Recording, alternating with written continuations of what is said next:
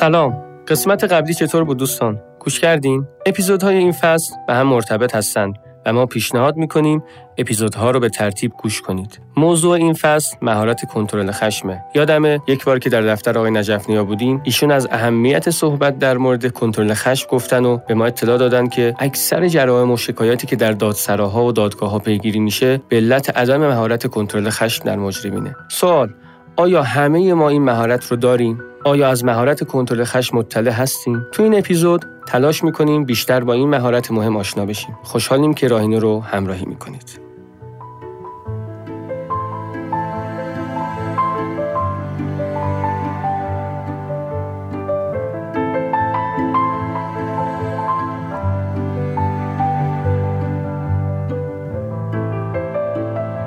بسم الله الرحمن الرحیم. خوشحالیم که در رابطه با یک رزیله پست اخلاقی به نام خشم که می‌تونه خیلی از آرامش زندگی ما رو به هم بزنه و خیلی از مناقشات کف جامعه و خیلی از جرائم ناظر این جریان شوم و شیطانی به نام خشم که از کم شروع میشه به زیاد ختم میشه. در این رابطه با هم داریم گفتگو می‌کنیم. در رابطه با خشونت در خانواده بین زوجین. یکی از نشانه ها و جنبه های مهم نظارت بر خشم در روابط زناشویی شناسایی نشونه های اون خشمه که در پاسخ به یه سری اتفاقات این خشم بروز می‌کنه. این نشونه ها علائم هشدار دهنده ای هستند که نشون میدن فرد خشمگین شده. و خشمش در حال افزایشه. نشونه ها رو می‌تونیم در چهار سطح طبقه بندی بکنیم. بدنی رفتاری شناختی و هیجانی. نکته مهم در کنترل خشم اینه که شما و همسرتون باید به محض دریافت این علائم خشم در خودتون به اون حساس بشید. پیش از اینکه اینا شدت پیدا کنن کنترلشون کنید. اولین نشونه نشونه بدنیه. ببینید این چه کمکی به ما می‌کنه؟ کمک می‌کنه شما مبتلا به اون ابتلا نشید. یعنی تو مقدمه اینو شناسایی کنید کورش کنید مدیریت و مهارش کنید. داریم صحبت از نشانه ها می‌کنیم. یعنی قبل از اینکه دامن منو بگیره با این آلارم ها با این نشانه ها با این ویژگی هایی که الان با هم دیگه مرور می‌کنیم ما حواسمون رو جمع می‌کنیم که جلوتر نریم خشم کنترل بشه. اولین نشونه همونطوری که ارز کردم نشونه بدنیه. تو نشونه های بدنی شیوه پاسخ دادن بدن ما در هنگامی که خشمگین میشه چند تاست؟ چند یکی از عواملی که به شما و همسرتون کمک می‌کنه در مدیریت خشمتون موفق باشید آگاهی از تظاهرات جسمانی خشمه خیلی از این افراد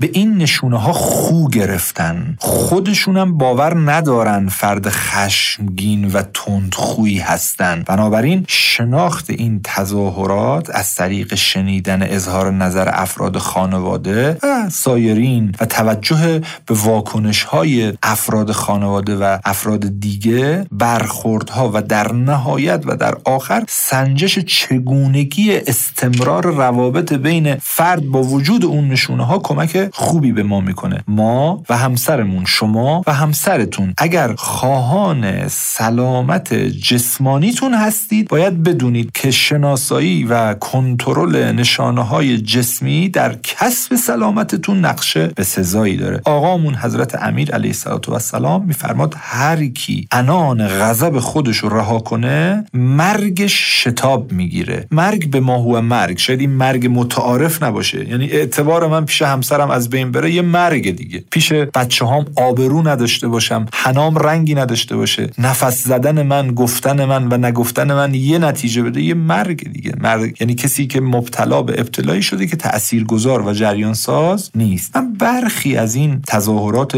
جسمانی و فیزیولوژیکی خشم رو براتون عرض می‌کنم. اولین نکته ای که رقم می‌خوره ترشح هورمون آدرنالینه تسریح تنفس. یعنی نفساتون افزایش ضربان قلب فشار خون تغییر می‌کنه. انتقال جریان خون از پوست و کبد و معده و روده به سمت قلب و دستگاه عصبی و عضلات متوقف میشه دستگاه گوارش. یعنی آزاد میشه ذخایر گلوکوز کبد و در نتیجه افزایش انرژی و گرمای بدن. ترشح و سرکوب دستگاه های ایمنی بدن افزایش هورمون تستوسترون در مردها سفت شدن عضلات افزایش دقت و تیزی و حساسیت حواس پنجگانه چشمای افراد گشاد میشه. رنگ چهرهشون سرخ میشه. شاید این به صورت نسبی ها همش در یه نفر به وجود نیاد. ولی این نشونه ها یعنی نشونه های بدنی خشم انتقال انرژی از سمت سینه به سمت شونه ها و دست ها انرژی احساس انرژی و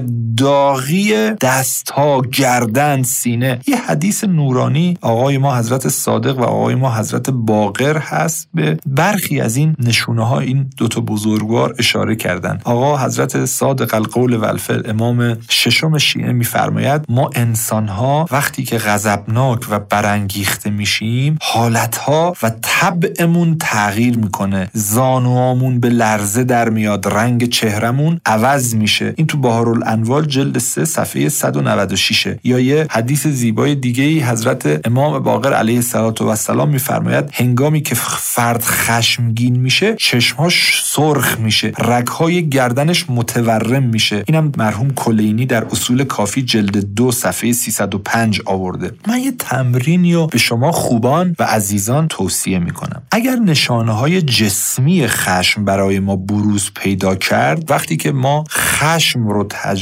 کردیم توی کاغذهای جداگونه بنویسیم که مثلا اولین علامت و علامت بعدی و علامت بعدی ما کدوم بود. یعنی هر وقت که خشم در این صد برای ما بروز پیدا کرد کنترل خشم برای ما مشکل شد شروع کنیم بنویسیم. ممکنه نشونهایی داشته باشید که ما مثلا نگفتیم تجربه نکردیم. ما هر وقت حال و هوای خشممون قلقل کرد غلیان کرد شروع کنیم به نوشتن. بگیم این نشونه در من پیدا شد. این تمرینیه که ما تو این مرحله به شما توصیه می‌کنیم. یه نشونه نشونه رفتاری خشمه نشانه های رفتاری خیلی مهمه. وقتی فرد خشمش آشکار میشه این نشانه ها بروز می‌کنه قابل مشاهده است. مثلا دیدید بعضی از افراد خشمگین میشن مشتشون رو گره می‌کنن. به عقب و جلو گام بر میدارن هی میره و میاد. هی در رو به هم میکوبه. صداشو بلند می‌کنه. حرکات و گفتار او اصلا سریع میشه. یعنی حرکات و حرفاش سرعت و شدت بیشتری به خودش می‌گیره. همسرش خدای ناکرده هول میده. رفتارهای پرخطر مثل سرعت زیاد تو رانندگی. ما در این مرحله به شما تمرین میدیم. نشونه های رفتاری که وقتی که خشمگین شدید در خودتون دیدید لطفا اولین علامت و علامت های بعدیش رو بنویسید. یعنی وقتی که به یه جایی رسیدید بگید که این اولین علامت من بود هنگام خش این علامت های بعدی بود. این خیلی خیلی به ما کمک می‌کنه.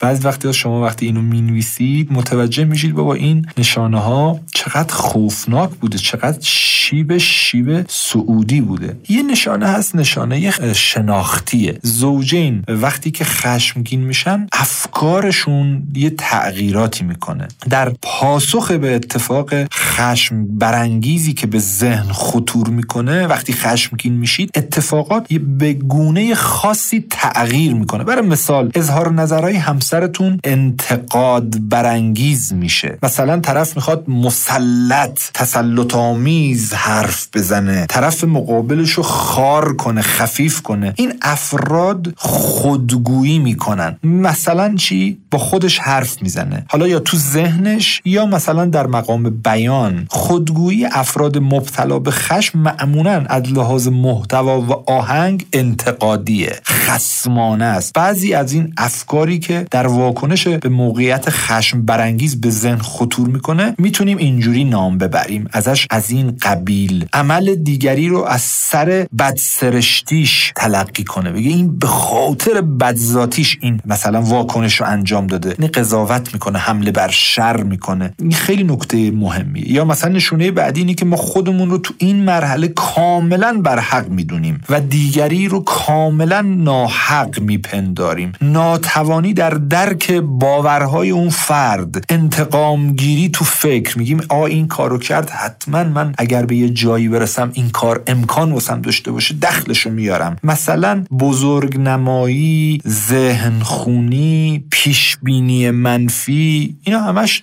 دائر مدار اون نیمه خالی هست که به خاطر اینکه من تو فکرم و ذهنم نسبت به اون یه تلقی و تصوری می‌کنم. اینم یکی از نشانه های مهم این بخشه. پس تا الان نشانه رفتاری رو عرض کردیم. نشانه شناختی رو عرض کردیم نشانه بدنی رو عرض کردیم و اما یک نشانه دیگه.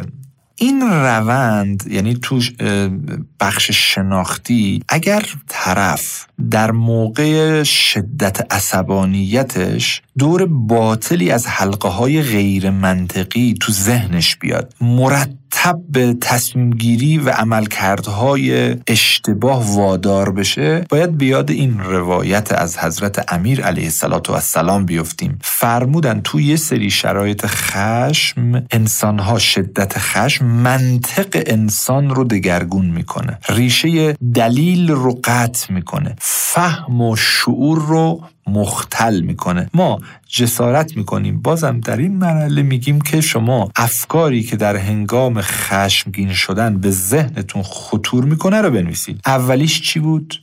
فکرای بعدی بعدی بعدی. تا زمانی که بروز بکنه این خشم تو ذهنتون چه چیزایی اومد نسبت به طرف مقابل؟ بنویسید. ببینید نوشتن یه نکته مهم برای این شناخت خودمون و کنترل رفتارمونه. آخرین نشونه در خشم نشانهای هیجانیه. نشانهای هیجانی احساساتی هن که همزمان با خشم رخ نشون میدن. مثلا افراد معمولا وقتی که مثلا یه احساس رها شدگی ترس جدی گرفته نشدن محترم شمرده نشدن شدن گناه تحقیر شدن بیتابی ناامنی حسادت ترد شدن معمولا خشمگین میشن. این احساسات احساسات ای یا اولیه ای هستن که زیربنای اون خشمن که ما می‌خوایم کنترلش کنیم. کنار گذاشتن احساسات اولیه آسونه. طرف وقتی که روزی یه نخ سیگار می‌کشه می‌تونه سیگارشو خیلی زود ترک کنه تا یکی روزی مثلا یه پاکت می‌کشه. مثلا. بس بنابراین همه این چهار تا نشونه ای که ما عرض کردیم هدف اون این بود تا به اون جریان انفجاری طرف ختم نشده کارش کشیده نشده بتونه تو این مراحل کمک کنه. یکی از معلفه های مهم در مدیریت خشم آگاه بودن از احساسات اولیه است که زمین ساز خشمه. بس در این قسمت یعنی در قسمت نشانه های هیجانی خشم نسبت به احساسات اولیه هیجان هیجانی ثانویه است. به شما بازم توصیه می‌کنیم. نشانه های هیجانی که خش هنگام خشم در خودمون پیدا می‌کنیم و اینا رو بنویسیم. اولین علامتش چی بوده؟ علامت های بعدیش چجوری بروز می‌کنه؟ توفیق داشتیم در این بخش از نشانه های خشم با شما گفتگو کردیم. مثلا گفتیم یه نشونه نشونه بدنیه یه نشونه نشونه شناختی نشونه های هیجانی چرا اینا رو مطرح کردیم؟ برای اینکه اینا همشون یه سری اتفاقات اولیه است. چون فراگیر نشده عمق پیدا نکرده وسعت کمی و کیفی پیدا نکرده کنترلش خیلی خیلی را دست داره. یعنی انسان ها می‌تونن در سطح تالی در سطح حد اقلی و اولیه کنترل کنن امیدواریم که ما در مسیر کنترل خشم کوشا باشیم فعالیتمون رو گسترده کنیم تا بتونیم خودمون کنترل کنیم و شیوه های کنترل رو بعد از فراگیری به اطرافیان و افراد پیرامونیمون منتقل کنیم تا بتونیم انشاءالله مسلط باشیم. ما در این جلسه بازم هدفمون آشنایی با خشم بود. هدفمون هم این بود که بتونیم در مراحل اولیه کنترل کنیم. حالا انشالله در جلسه بعد دلایل بروز خشم در بین زن و شوهر رو عرض می‌کنم. شما رو به خدای علی اعلا میسپارم. انشالله که همواره زندگیتون سرشار از آرامش و دور از خشم باشه. خدا نگهدار.